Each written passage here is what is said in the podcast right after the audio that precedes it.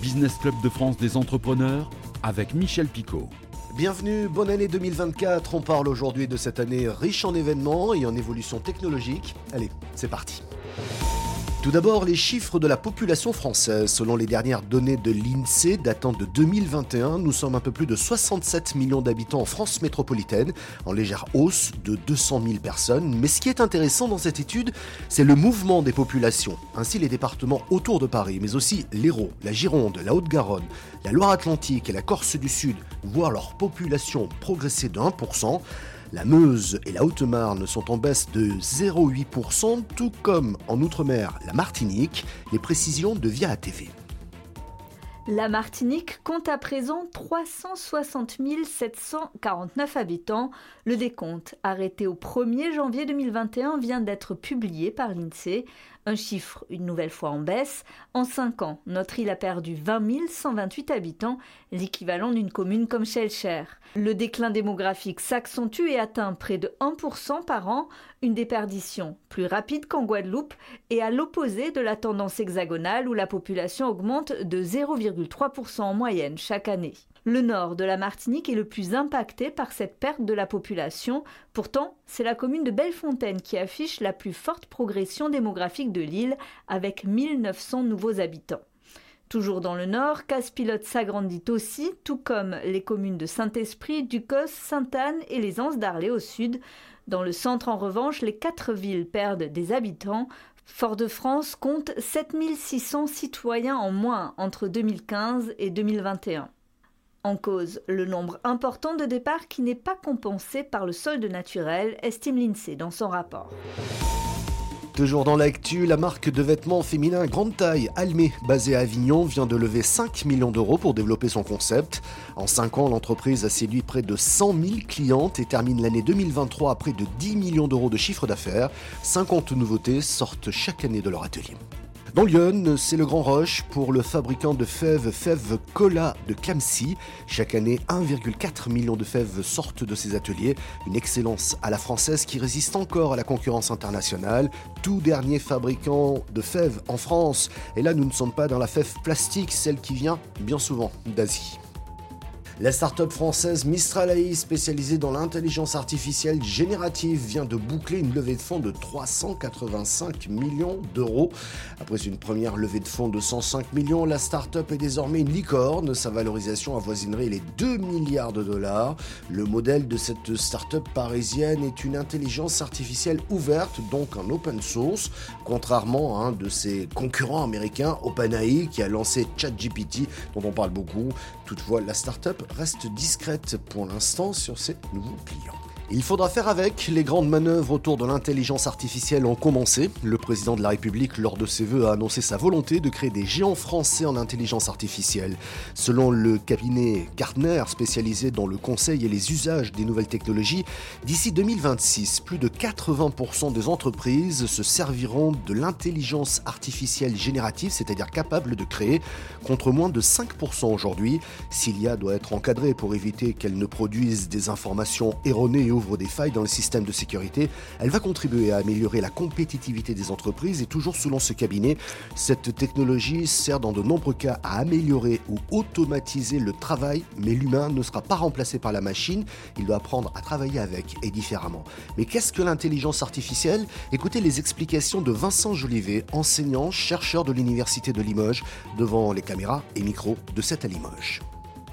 Près d'une centaine de chefs d'entreprise ont répondu à l'invitation du Limoges Business Club pour une conférence L'intelligence artificielle pour les nuls et pour les autres. Je vais essayer de vous expliquer ça très très simplement.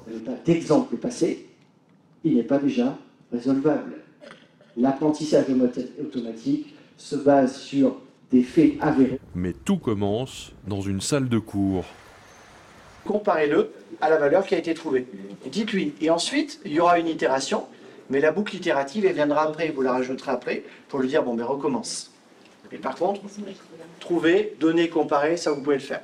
Assez facilement. Alors on pourrait euh, débattre pendant des heures sur ce qu'est l'intelligence artificielle ou humaine, mais oui, en tous les, cas, ce que l'on appelle aujourd'hui l'intelligence artificielle, c'est certainement pas de l'intelligence comme on pourrait euh, l'entendre au sens humain. On est vraiment sur des algorithmes qui vont à partir d'exemples, et eh bien petit à petit, euh, eh bien trouver des paramètres pour donner des résultats intéressants, mais pas d'intelligence. Non, aucun Skynet. On est vraiment encore sur des méthodes qui sont basées sur des anciennes méthodes. le premier neurone dont on a parlé c'est en 1947. Donc, vous voyez, ce sont des, méthodes qui remontent à il y, a, il y a pas mal de décennies, mais il n'y a pas d'intelligence. On est bien sûr un modèle qui se peaufine seul, ça c'est vrai. On ne sait pas forcément toujours eh bien, interpréter euh, le choix ou en tout cas l'optimisation des paramètres, mais non, pas d'intelligence. Pas on peut tout leur faire faire dans la mesure où on a déjà des exemples sur lesquels on peut comprendre, avoir le résultat.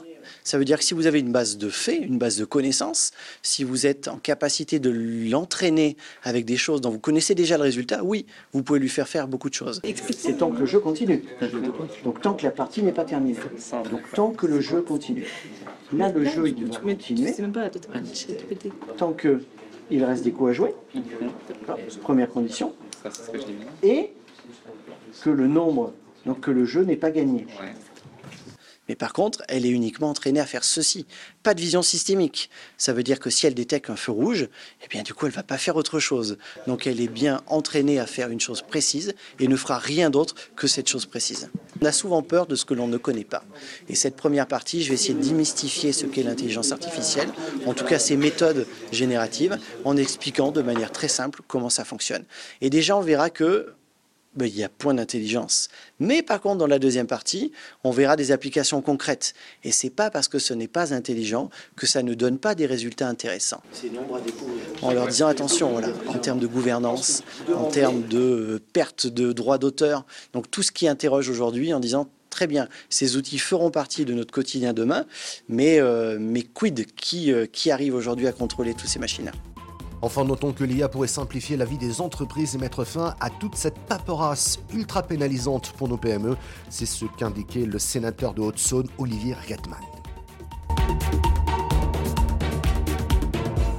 On sort du département de la Moselle, direction la Marne. Là-bas est installé le site industriel de l'entreprise Replace. Créée en 2019, elle recycle des plastiques dits complexes et fabrique avec directement de nouveaux objets. Un reportage de Moselle TV. Une fois que les gros recycleurs auront extirpé la matière noble pour être recyclée dans des filières traditionnelles de recyclage, va rester cette matière-là. C'est cette matière-là qui nous intéresse. Aujourd'hui en France, près de 3 millions de tonnes de ces plastiques ne sont pas valorisés chaque année. De quoi donner un peu de travail à Replace. Les produits arrivent soit entiers, ils sont broyés chez nous sur notre ligne de broyage, ou soit ils arrivent directement broyés, donc ça c'est le cas ici notamment, ou soit ils arrivent directement broyés de chez nos fournisseurs, nos différents fournisseurs. Donc vous pourrez les retrouver ici. Ensuite, secret industriel oblige, on laisse la magie opérer. Le résultat, lui, est bluffant, avec au bout de la chaîne l'arrivée de profilés prêts à l'emploi. Et là, on va les sortir de production, donc ils sont passablement encore chauds. On peut s'apercevoir qu'on a une particularité, on a des disparités de couleurs qui sont vraiment liées aux matières qu'on a. Grâce à ces deux lignes de production et ses 14 employés sur son site marnais, opérationnel depuis janvier 2022, Replace transforme environ 2500 tonnes de plastique par an. Et à partir de, des profilés que l'on fabrique, comme celui-ci, notre proposition de valeur, c'est de s'associer avec d'autres sociétés pour qu'elles puissent développer de nouveaux marchés à partir de ces produits-là. Et là, vous avez quatre exemples emblématiques le premier, c'est l'agriculture, avec notamment des piquets de vignes. Viennent ensuite la logistique, avec par exemple des palettes, puis l'aménagement urbain, avec des tables, des bancs ou encore des supports de poubelles, comme celui-ci. Enfin, arrive le gros œuvre dans le BTP et la signalétique routière. Nous travaillons aussi sur de la signalétique. Vous voyez, donc ça c'est un poteau. De loin, on pourrait penser que c'est de la galva, mais en fait c'est un poteau en plastique euh, et donc là, on travaille aussi avec des partenaires euh, locaux. Le leitmotiv de Replace, limiter ses émissions de CO2. Pour cela, le site s'approvisionne en plastique complexe au niveau local.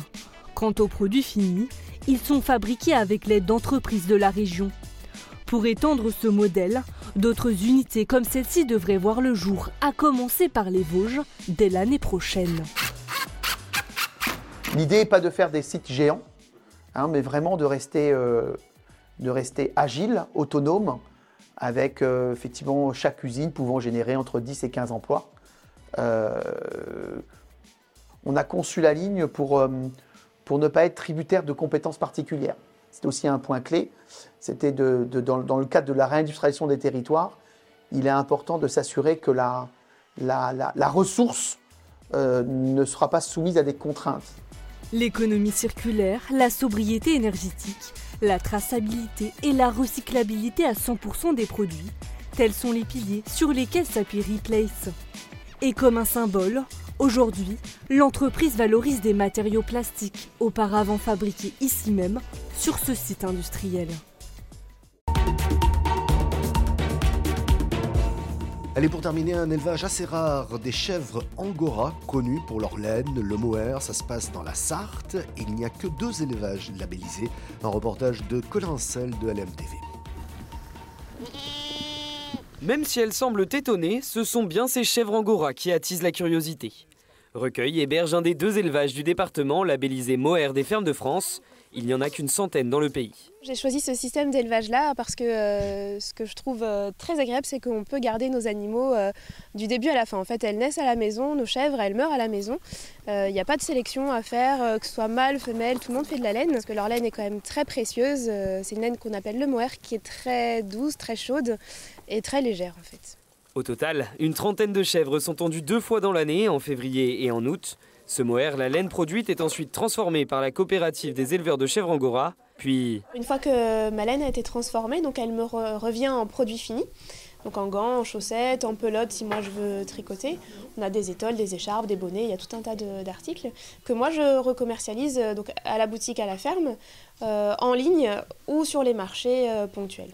Des moments utiles pour renseigner les clients sur l'origine des produits vendus. C'est important aussi d'expliquer aux gens euh, euh, bah, que l'animal est bien élevé, bien traité, ils voient vraiment l'origine de la matière et euh, ça donne vraiment un plus, à cette matière très précieuse. on va dire. On sait d'où vient euh, ce qu'on ce qu'on achète, quoi. Tout ce qui est ici, on sait que c'est que c'est fait, que c'est du local. Des locaux qui découvrent pour la première fois cet élevage, commencé en 2016. C'est un endroit, alors qu'on n'est pas très loin, où on n'était jamais venu. Et puis on a vu les chèvres, donc euh, qui ont quand même une bonne tête. Et puis euh, le, tout ce qui est ici dans cette boutique, c'est magnifique. On- du coup, bah, on a acheté à la boutique. Une boutique ouverte à la demande. Charlotte Golupo ne vit pas exclusivement de cette passion, il lui faudrait pour cela avoir une centaine de chèvres, loin de l'esprit familial de cet élevage qu'elle apprécie suffisamment. Merci de votre fidélité. Cette émission est disponible en replay vidéo sur le site de votre télévision locale. Elle est également disponible en podcast audio sur toutes les bonnes plateformes, mais également elle est diffusée sur une dizaine de radios un peu partout en France. Encore une fois, très bonne année et à la semaine prochaine.